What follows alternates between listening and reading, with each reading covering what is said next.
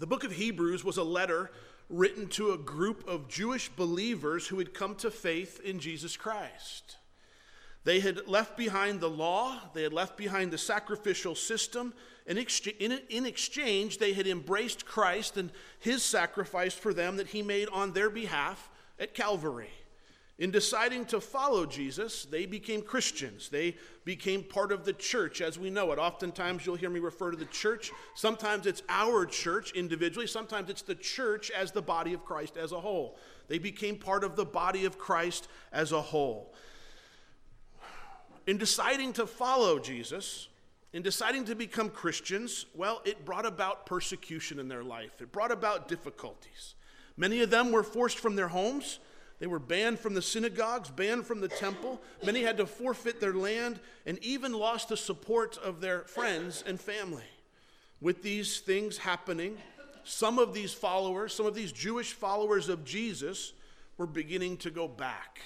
They were turning back to their old way of life, back to their rituals, back to their traditions, back to the sacrifices they had left behind. They were going back to the old covenant. Why? Because it was familiar to them because they thought it would bring uh, peace. They thought it would be easier. They were headed back. The writer of this letter, the writer of Hebrews, is greatly concerned for these brothers and sisters that would be considering going back.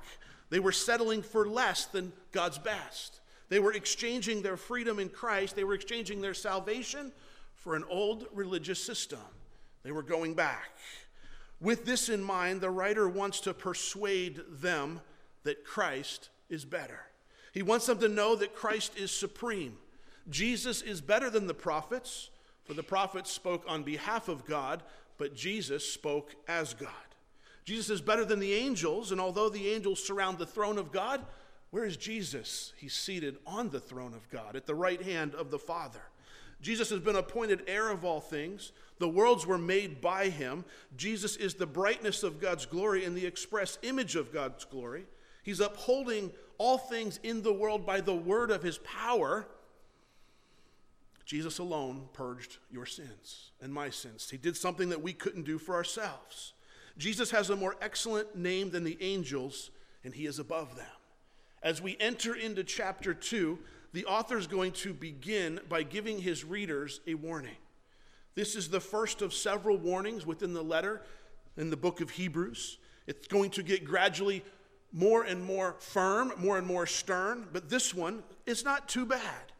In other words, what the author will tell us, in light of what I've just told you about Jesus, in light of the position that he holds, in light of who he is, he said he's going to tell us you need to be careful that you don't drift away from the Lord. Look there in chapter 2, verse 1. He says, Therefore, we must give the more earnest heed to the things which we have heard lest we drift away.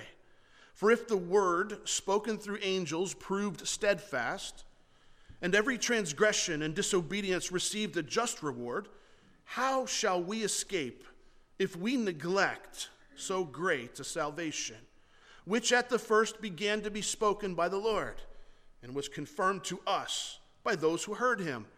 God also bearing witness both with signs and wonders, with various miracles and gifts of the Holy Spirit according to his own will.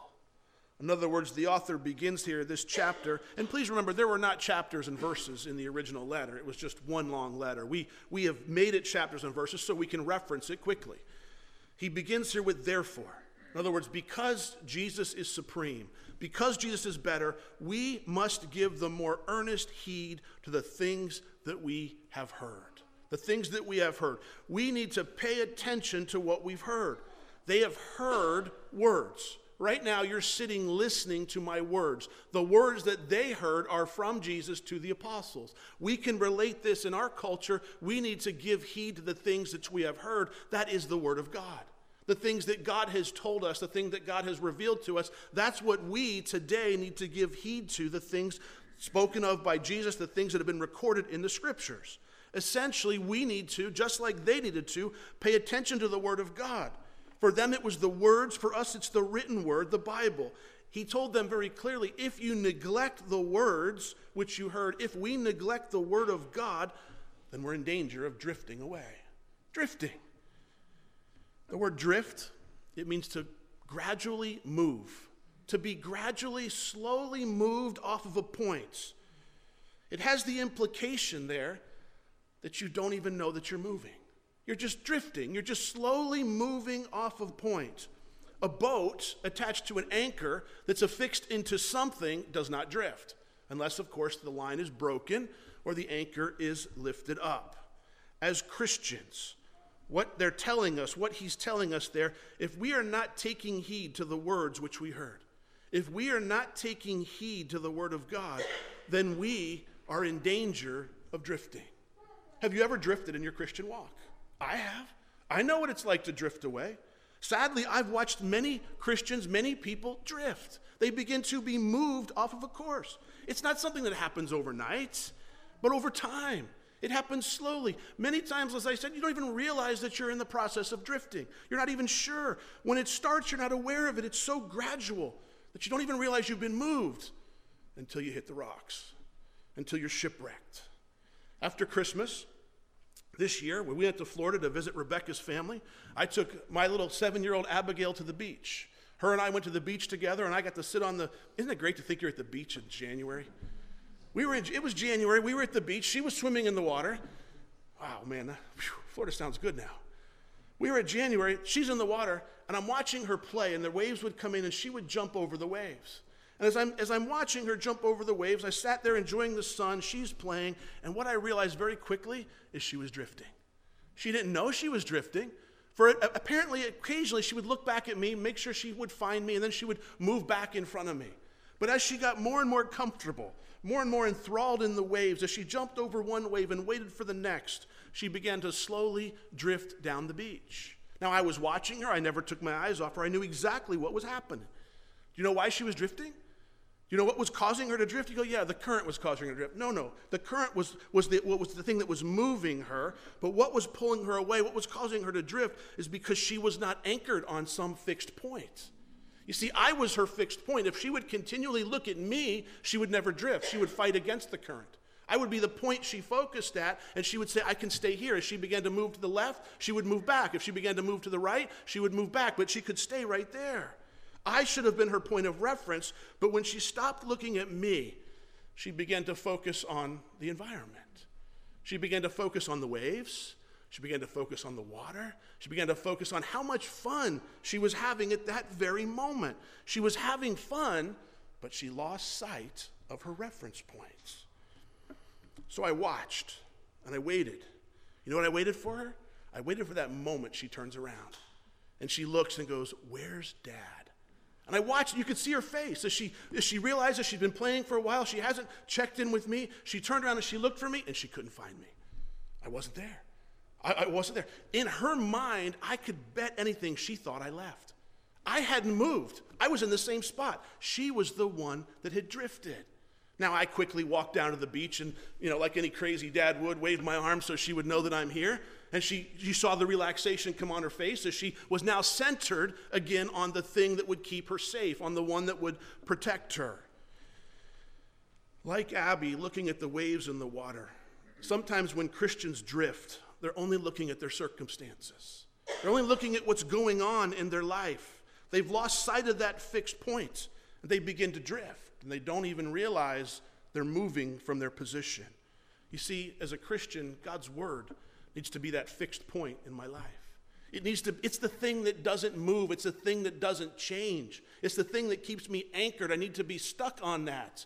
But if I begin too focused on my circumstances, I will drift.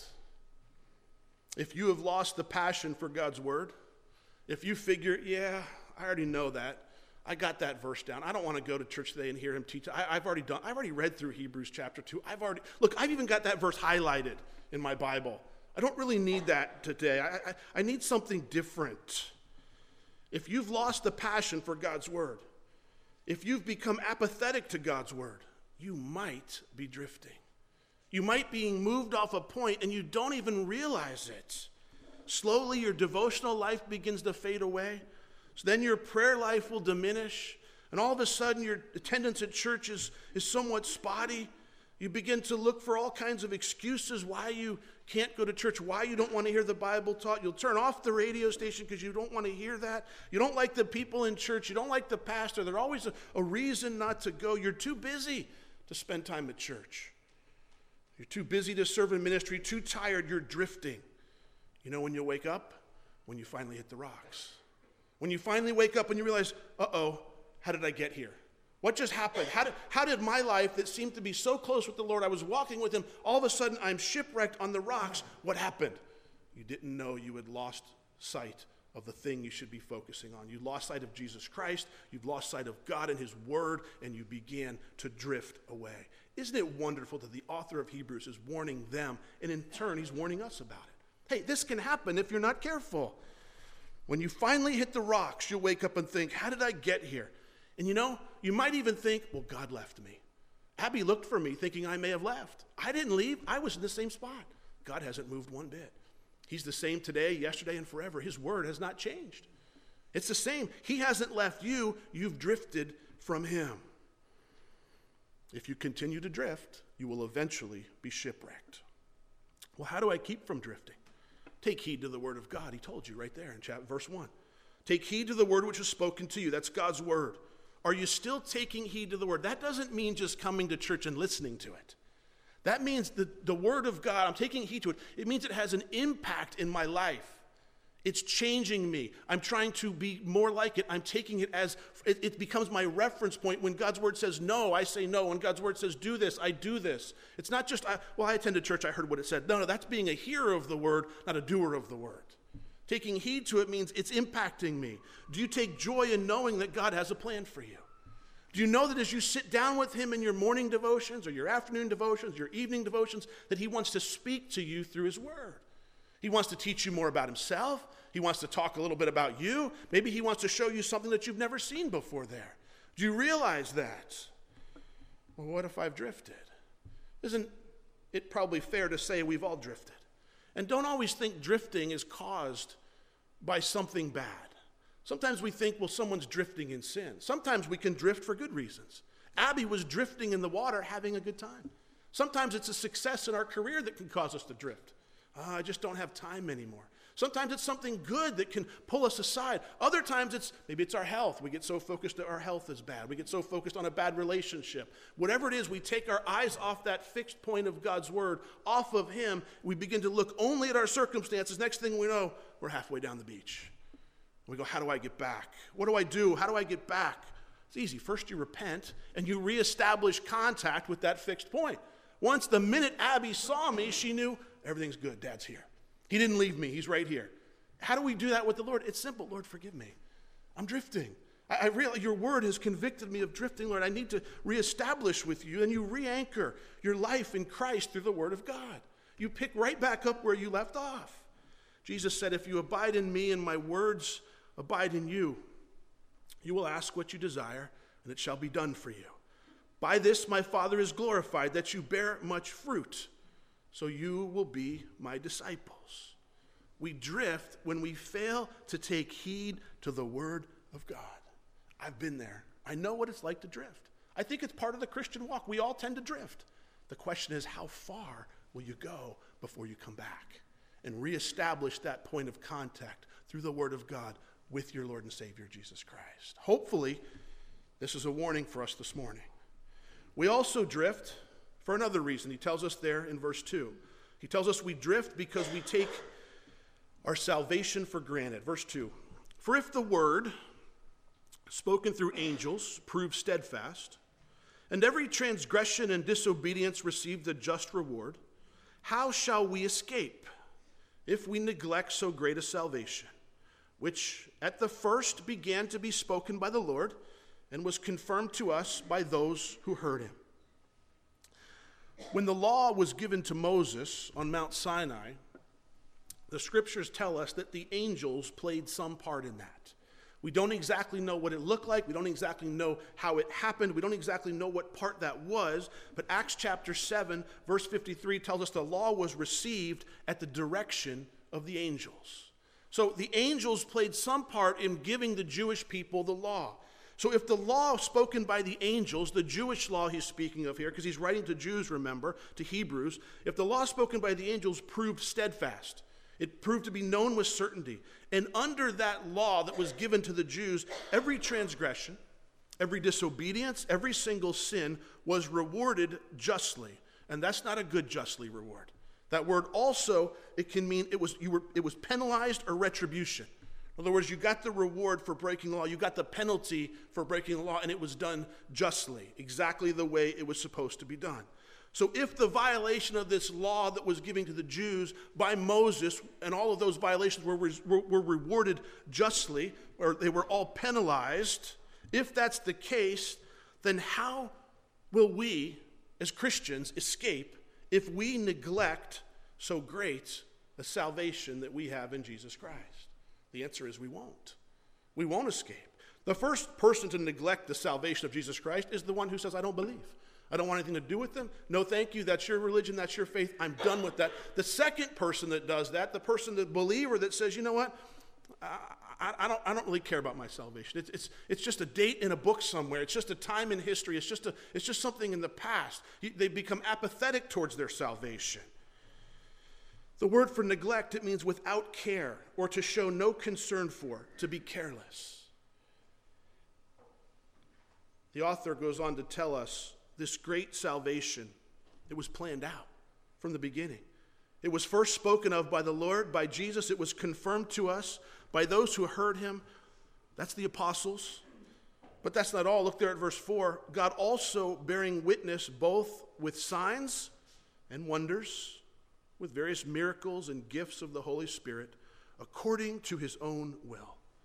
Verse 3 told us this salvation.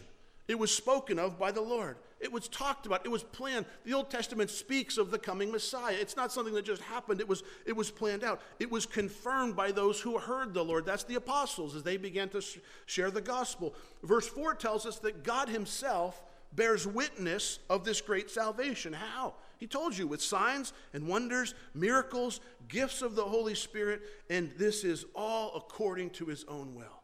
He's validated salvation. He said, Listen, I talked about it in the Old Testament, I talked about it in the New Testament, Jesus talked about it, the apostles talked about it, I gave signs and wonders. It all validates salvation. It's very, very much real. You ever neglected your salvation? Maybe you haven't gone as far as say, Well, I don't, I don't want that anymore. Maybe you've just become sort of callous to your salvation. Maybe you've just kind of taken it for granted. Maybe you've just, well, I don't really think about that. Do you realize that's the greatest miracle that Christ ever did? was save me from my sins and save you from your sins, if he never did anything else for you in your life, if that was it, what right would we have to ask for anything else? He said, I'll take the penalty for your sins. If you've ever been to that place or you go, I've, I've neglected it, Rob, I've taken it for granted, what do I do? It's easy. Just recenter yourself. Turn around, repent, give thanks for your salvation, go back and remember the first time you realized your sins were forgiven. Do you remember the burden that was lifted off you when you thought, wow, wait a minute, I'm not going to be held accountable for all that stuff that I did? I'm not, I, are you serious? My sins are forgiven? Do you remember what the, the freedom, the joy that was felt that first time you accepted Christ? Not, not it's the same thing. You go every time, if you've drifted, go back to it. You'll have the same thing. You, you go back right there where you left off. God is faithful. He will restore you, He will reconcile you, He will heal you, but you first have to recognize where you're at. If I dig my heels and go, I'm not drifting, and maybe the, just not everybody's drifting. There's times in my life where I'm not drifting, but sometimes I have to. I realize I've drifted and have to get back. But if you go, I'm not drifting, you go, well, how do I know if I'm drifting? Ask the person that you came with today. They'll probably give you a pretty good indication of if you're drifting or not. Because you know what I found? It's very true. I don't know when I'm drifting. But you know who knows when I'm drifting? My wife knows when I'm drifting. She will be very clearly and very lovingly say, Hey, why don't you go spend some time with the Lord today? And I know that means I, am drifting. I need to go back and get recentered. I've, I've drifted down the beach a little bit, and I got to get myself recentered on the Lord. If you're not sure if you're drifting, ask them. They will be glad to tell you because they probably want you back to exactly where you were. So, the writer has demonstrated the supremacy of Jesus over top of the angels. And now, I love this when the Bible does this. It's almost like it's anticipating a question. It's almost like the writer is writing and he realizes at this point the reader's going to have a question. And here's what he's considering. Here's the question If Jesus is so much greater than the angels, if he's supreme, like you've just told us all through chapter one, if this is the case, if he's the creator, if he's the sustainer of all things, why did he have to go to the cross? Why did he have to become human? Why did he have to die? Why did he have to suffer? That doesn't make any sense for someone, some, uh, for, for God to have to come and suffer on the cross. That makes no sense to me. Can you explain that to me? I think he will. The writer is going to focus on teaching us why Jesus had to become human and why he had to suffer and die. Look there at verse 5. For he has not put the world to come, that's the future, of which we speak in subjection to angels. Verse 6 But one testifies, or one testified in a certain place, saying, What is man that you are mindful of him? Or the Son of Man that you take care of him? You have made him a little lower than the angels. You've crowned him with glory and honor and set him over the works of your hands. You have put all things in subjection under his feet. For in that he put all in subjection under him. That's under man. He left nothing that is not put under him. But now we do not see all things put under him. The writer there quotes from Psalm chapter 8. If you've never read it, jot it down, go back and read it. It's a beautiful psalm. But what he leaves off is the beginning of the psalm, the first several verses. And the psalmist, in those first several verses, he's considering, he's talking about the greatness of God. He reflects upon the excellence of the name of God. He reflects upon the glory of God, the strength of God, the creation of God. And after reflecting on who God is, he asks the question What is man that you're mindful of him? Why do you want anything to do with mankind? He reflects upon that. He says he's a little lower than the angels. You've crowned him with glory and honor. You've put all things in subjection under his feet. And when I first read that, that brings a question to me. I don't, I don't see all things in subjection under man's feet right now. I don't see that, but follow up with me on this. Let me explain.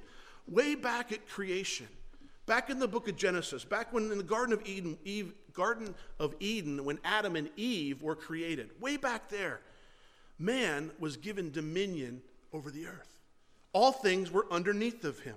He walked with God, he took care of the garden. What a great job he had. He got a chance to name the animals, eat the fruit, hang out with his wife, talk to God in the cool of the day, and just enjoy this beautiful creation. What a privilege man had. The animals would come up and hang out with them. There, there was no death. But that's not what we see today. Why? Because man had a problem. Man sinned, and sin entered the world. Do you remember what God told Adam as he gave the instructions? Don't eat from the tree of knowledge of good and evil. For in the day that you do, he said, you will surely, what did he say? Die. You're going to die in the day that you eat of it. When Adam and Eve ate from the fruit, everything changed. Instantly, death passed to all men. From that moment on, all mankind would die. Death became born, so to speak, and mankind was now born to die. God's original intention for mankind to enjoy that garden, to hang out with Him in the cool of the day, had now been marred by sin. God had given mankind a choice don't eat from it. But they ate from it, they brought sin, and at that moment the world became broken and fallen. At that moment, the animals became afraid of man. The ground started growing thorns and thistles. Everything changed. I don't see the world today being underneath of man. But look at the last part of verse 8. He tells you that. But now we do not yet see all things put under him. You know what I see as I look around the world? I see sin. I see evil. I see broken homes. I see broken relationships. I see hurt people. I see violence. I see crime. It's all under the dominion of Satan. He's the one that has dominion. Man forfeited the title deed to earth when he sinned. He gave it over, he turned it over, but isn't it great? But it won't always be that way. Did you catch the words there? Not yet. Not yet. In the future, sin will be removed, Satan has been defeated, man will once again have dominion over the earth, and we will rule and reign with Christ. We, at some point in the future, will go back to the way that it was. Even better because the, there'll be a new heaven, a new earth, a new Jerusalem coming. And you go, wait, wait, wait. Why, why, do, why, do, why is that not happening now? That's not what we see today. I, I want that now. Why, what's taking so long? God is long suffering.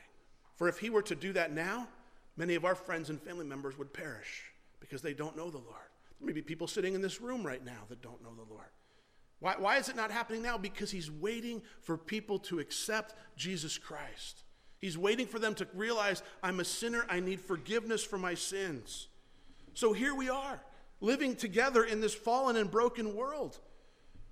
What do we see? In the midst of the tragedy, in the midst of the evil, what do we see? Look at verse 9.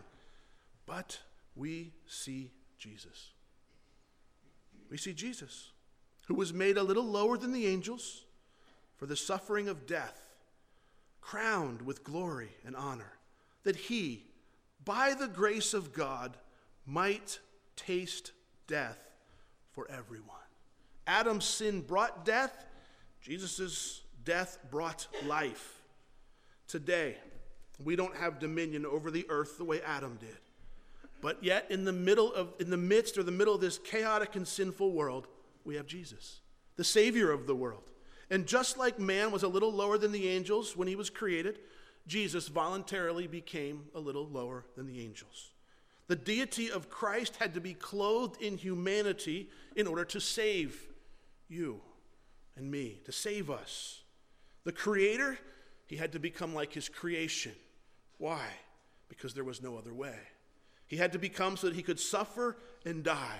Well, why would God want to suffer and die? He told you right there, by the grace of God, so that he might taste death, or I'm sorry, test death for everyone. Taste death for everyone. That he might taste death for everyone. Notice it says there, everyone. His atonement is not limited to certain groups of people, it says everyone there. At the moment Adam sinned, he was no longer the master of himself. His flesh became his master. He was fallen, he was a slave to sin, and death was imminent. I don't know if you know it or not, but there is a death problem in the world. You can get together, you can get Congress together, we can fund a study, and you know what we're going to find? Everybody's dying. 10 out of 10 people die. It's happening, it's going on around us. We have to deal with it. It's part of what we live in. But listen carefully.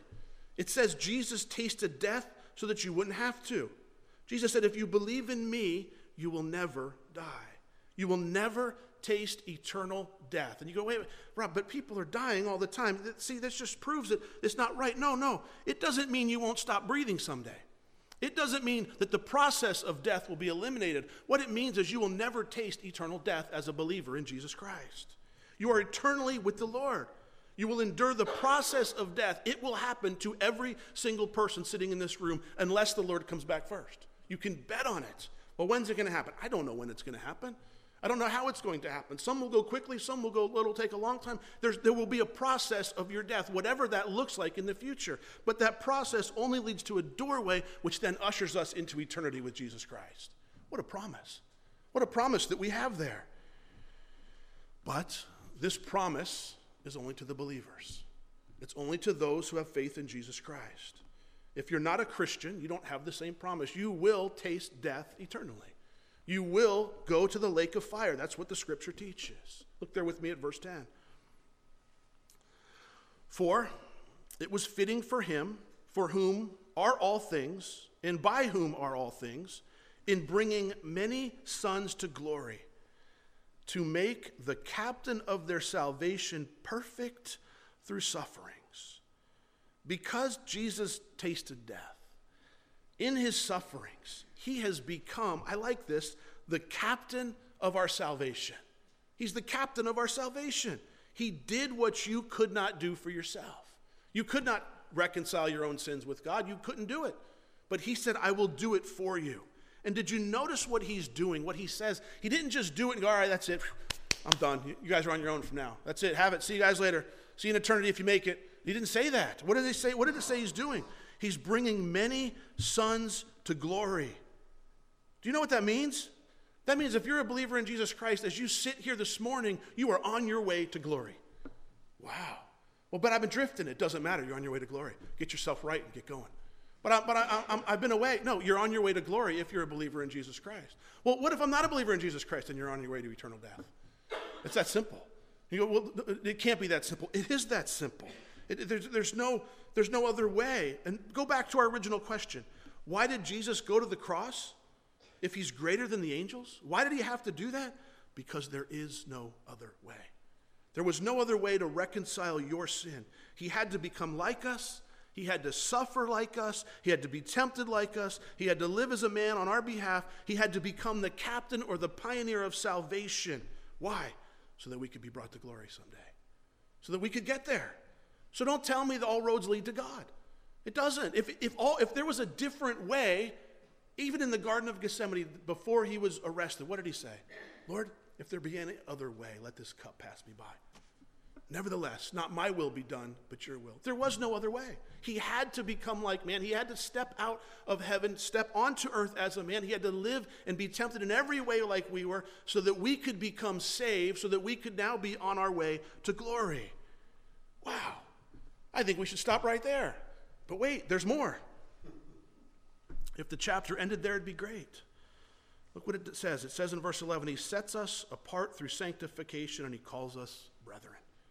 For both He who sanctifies, that word means set apart for the purposes of God, and those who are being sanctified, He's the one that sanctified, we're the ones being sanctified, are all of one, that's we're all of Christ, for which reason He is not ashamed to call you brother or brethren, call them brethren, saying, if you're a Christian, you need to know this morning that Christ is not ashamed of you. And you go, oh, no, no, no, Rob, you, you don't understand. I, my, my life, this past week, you don't understand what it's been. No, he's not ashamed of you if you're a Christian. In fact, he calls you brother. He says, hey, brother, hey, brother, you're my brother. I'm, I'm not ashamed of you. Maybe you're ashamed of you. And maybe there's good reason for you to be ashamed, but he's not ashamed of you.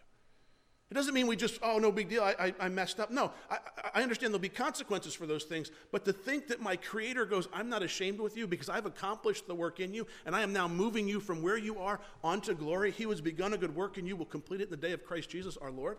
That's mind numbing. How could he be working with all of us all at the same time, all growing? Some of us looking, well, well, that one's slipping off, that one's doing good. No, he's got his hand in all of it at the same. His sovereignty is so clearly at work in all of our lives. Do you recognize it? In fact, Jesus said to the Father, I will declare your name to my brothers. I'm going to teach them about you. In the midst of the assembly, I will sing praise to you. And again, I will put my trust in him. And again, here am I and the children whom God has given me. The children whom have accepted him. Isn't it crazy to think Jesus, think about this now. Jesus is praising God for you. You go, well, I know why he's praising God for me, but I don't know why he's praising God for you. I'm worth it. You're not. No. Think about that for a moment. Because sometimes we think too highly of ourselves. We go, I know why he's praising God for me. No, no. Who are we really? We're nothing but sinners saved by the grace of Jesus Christ. It doesn't matter how we look on the outside. It doesn't matter our financial condition. It doesn't matter. None of that matters. We're all saved by grace alone. We're saved because we believe on Jesus Christ. We're all nothing but sinners. Don't ever lose sight of the fact that who you are and what his salvation accomplished in you. If you do, you will begin to drift. That's what he told us in the beginning. Look at verse 14 with me. Inasmuch then as the children have partaken of flesh and blood. That's us, we're flesh and blood. He himself, that's Jesus, likewise shared in the same, that through death, this is through death, he might destroy him who had the power of death, that is the devil, and release those who through fear of death were all their lifetime subject to bondage. Don't miss it here. Jesus has saved you. He has sanctified you. He's defeated death. You're on your way to glory. He's defeated death because he's defeated the devil, because he's defeated Satan. Today, Satan has been destroyed. Well, wait a minute. He's still at work. You see it in the earth. Yeah, but his days are numbered. He even knows his days are numbered because he's read the book of Revelation. I, I believe full, wholeheartedly he knows what's coming his way. But he's determined to take as many people with him as he can. He wants to deceive. He's the father of lies. He wants to get you drifting. He wants to get you away from the Lord. He wants to keep people from believing on Jesus Christ. He will create all kinds of things that get you off your focus point good things and bad things. Will you let him move you? Or will you stay focused on God's word? Or when you move, will you come back? Or do you let yourself continue on? When Jesus comes back, he will execute the order to bind Satan and eventually cast him into the lake of fire. Why not now? Why do we have to wait? Because he's waiting for more people to come to Christ. That's the long suffering of our God. You know, selfishly, I go, come back right now, Lord. I'm good. Let's go. My family, well, most of my family's good. And you start to think about it and go, wait a minute. Do I really want him to come back right now? Who would be left behind in your family? Who doesn't know him yet? Who hasn't come to the, sal- the saving grace? Who, who hasn't given their life to Christ yet? Hold off a little bit, Lord. I still have a chance to share with them. Give me, give me just a little bit more time. You know what? The beautiful thing is at exactly the right time. When the last one believes, he will return. And not a moment before. In order for Satan's power to be destroyed, Jesus had to die. And when he died as that spotless and perfect lamb, death was defeated. That's why the Apostle Paul in the book of 1 Corinthians can write, O death, where is your sting? O Hades, where is your victory? The sting of death, it's sin. The strength of sin is the law. But thanks be to God who gives us the victory through our Lord Jesus Christ. If you had to be judged on your actions, you would be bound for eternal damnation. But as a believer in Jesus Christ, he's one of mine. She's one of mine. I died for her. She accepted my salvation. He accepted my salvation. I, I, I, I paid the price for that. If you're not a believer, you're still under the flesh, you're still under death. In the moment a non believer stops breathing, the moment they take their last breath, they will begin an eternal sentence of eternal death. Where the Bible says there will be weeping and gnashing of teeth. The moment this life ends, eternity begins in one form or another. There are no more chances. There's no purgatory. Your family can't help you. They can't give money. They can't save you. They can't pray you out. There's no other way. And while you're alive, Satan will keep you bound in sin and death until your last breath, if he is able. But we don't need to stay there. A non believer doesn't need to stay there. Jesus became flesh and blood. He shared in the same things you do. And through his death, he destroyed the devil and the power of death. And don't miss the last part of verse 15. He releases you from the fear of death and what else? The bondage of sin.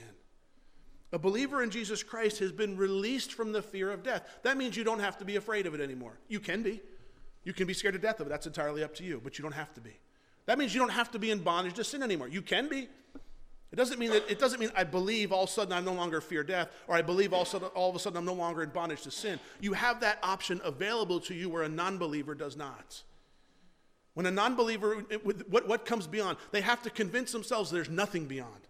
Because the moment they convince themselves there's something beyond, they've got a problem. What do we do with what's beyond? But for the believer, we go, what's beyond? My Lord and Savior Jesus Christ. That's where I'm going. I've had the opportunity to sit with people before they pass away that know the Lord, and it's a beautiful time. It doesn't mean they're not in pain, doesn't mean they don't suffer, but they know where they're going. They're on their way to see their Lord.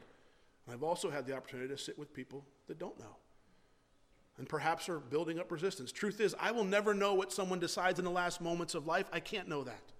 But I can tell you what I can testify of is the peace that is on the face, that is in the family and the lives of those who do know Christ when they say goodbye. They mourn them because they miss them, but they know that this process of death has now ended and they are forever with the Lord. Is that not beautiful? What an amazing thing. Look there as we finish up with the last couple verses. Verse 16 For indeed, he does not does not give aid to angels, but he does give aid to the seed of Abraham. Therefore, in all things, he had to be made like his brethren, that's us, that we might be, or I'm sorry, that he might be a merciful and a faithful high priest in the things pertaining to God, to make propitiation for the sins of the people, for in that he himself has suffered, This is Christ. He suffered, being tempted. Now, look what it produced. He is able to aid those who are tempted. That's us. Jesus didn't die so that Satan could be saved. Think about that. Satan's a fallen angel, he has no second chances. The moment he decided he wanted to be worshiped like God, he was cast out of heaven. He doesn't give aid to the angels, yet he says, I'll help you. I'll help you. And so I can better understand, so I can know I'm going to become like you. And I'm going to endure the temptation. I'm going to endure the suffering. I'm going to go through everything that you go through. I'm going to help the seed of Abraham. And he's not speaking ethnically there, he's speaking spiritually. It's not the Jewish people. They're the seed of Abraham are all those who come to faith through Jesus Christ, who came in the lineage of Abraham. Jesus became like us. He suffered like us, was tempted like us, and because of this, he is able to stand with us, help us in our temptation. He's reconciled you to God if you believe on Jesus Christ. The word propitiation, it's a funny word, isn't it? Try to use it in a sentence next week. Propitiation. Without Jesus, try to use it in a sentence. It means this the word propitiation means that he has satisfied the wrath of God. It doesn't mean that God removed his wrath, it means that Christ satisfies it. it means my wrath, God says, My wrath I will put on him instead of you. We deserve it. We're the ones that make the mistakes, we're the sinners. Jesus says, I'll take that. I'll take that wrath of God. Not only does he satisfy the wrath of God, he reconciles us to God. Now, sometimes people, when they consider Christ coming to earth, they want to diminish his deity. Don't diminish the deity of the Lord. Also, don't diminish the humanity of Christ, for both were on full display when he walked on the earth both his deity and his humanity. He was fully man and fully God. Now, consider with me in chapter 2, the author told us if you don't take heed to the things that you hear, if you don't remember the Word of God, if you don't do the Word of God, if you neglect this great salvation that God has provided, if, you, if it means nothing to you, he said you'll begin to drift. You'll begin to drift. A drifting ship always ends up either on the beach or in the rocks. In his humanity, Christ tasted death so that you wouldn't have to. Think about that. The moment we say goodbye is the moment we say hello to eternity with him. Don't minimize that in your life. He experienced temptation and suffering so that he can relate to exactly what you're going through. He doesn't understand. He's, he's God. No, no, no, no. Fully human, fully God. He, he experienced the same things. Don't drift from him. Instead, will you drift towards him? You see, you get to make that choice. Can you keep your focus on him and walk towards him, or will you allow your life to begin to drift away from him? Let's pray. Father, Lord, as you penned this letter to the Hebrews, there's much insight for us to learn as well. Lord, if we're here this morning and we're drifting, may we reestablish our point in your word. May we refocus on you so that we might be recentered. Lord, if we've neglected our salvation, if we've kind of taken it for granted, and we go back and remember that you were the author of salvation what you gave up for us. May we see that demonstration of love that you proclaimed in such a beautiful way. And Lord, may we come to the realization that there was no other way for salvation. That in your salvation, not only did you set us free from sin, freed us from the worry or the concern of death, but you're bringing us to glory. We're on our way. We might have a long way to go. But you've promised to finish that work in us that you started. So we hold you to that promise, Lord. Wherever we're at this morning, may you just lead us in your ways. May the Holy Spirit just convict our heart where we need to be convicted. May we rejoice with you. and we give thanks for our salvation. May we just uh, love you, Lord, realizing how much it is that you love us. May we not raise ourselves up. May we not find excuses to keep moving away from you. Instead, May we turn around and draw closer. Lord, have your way in our hearts. In Jesus' name, amen.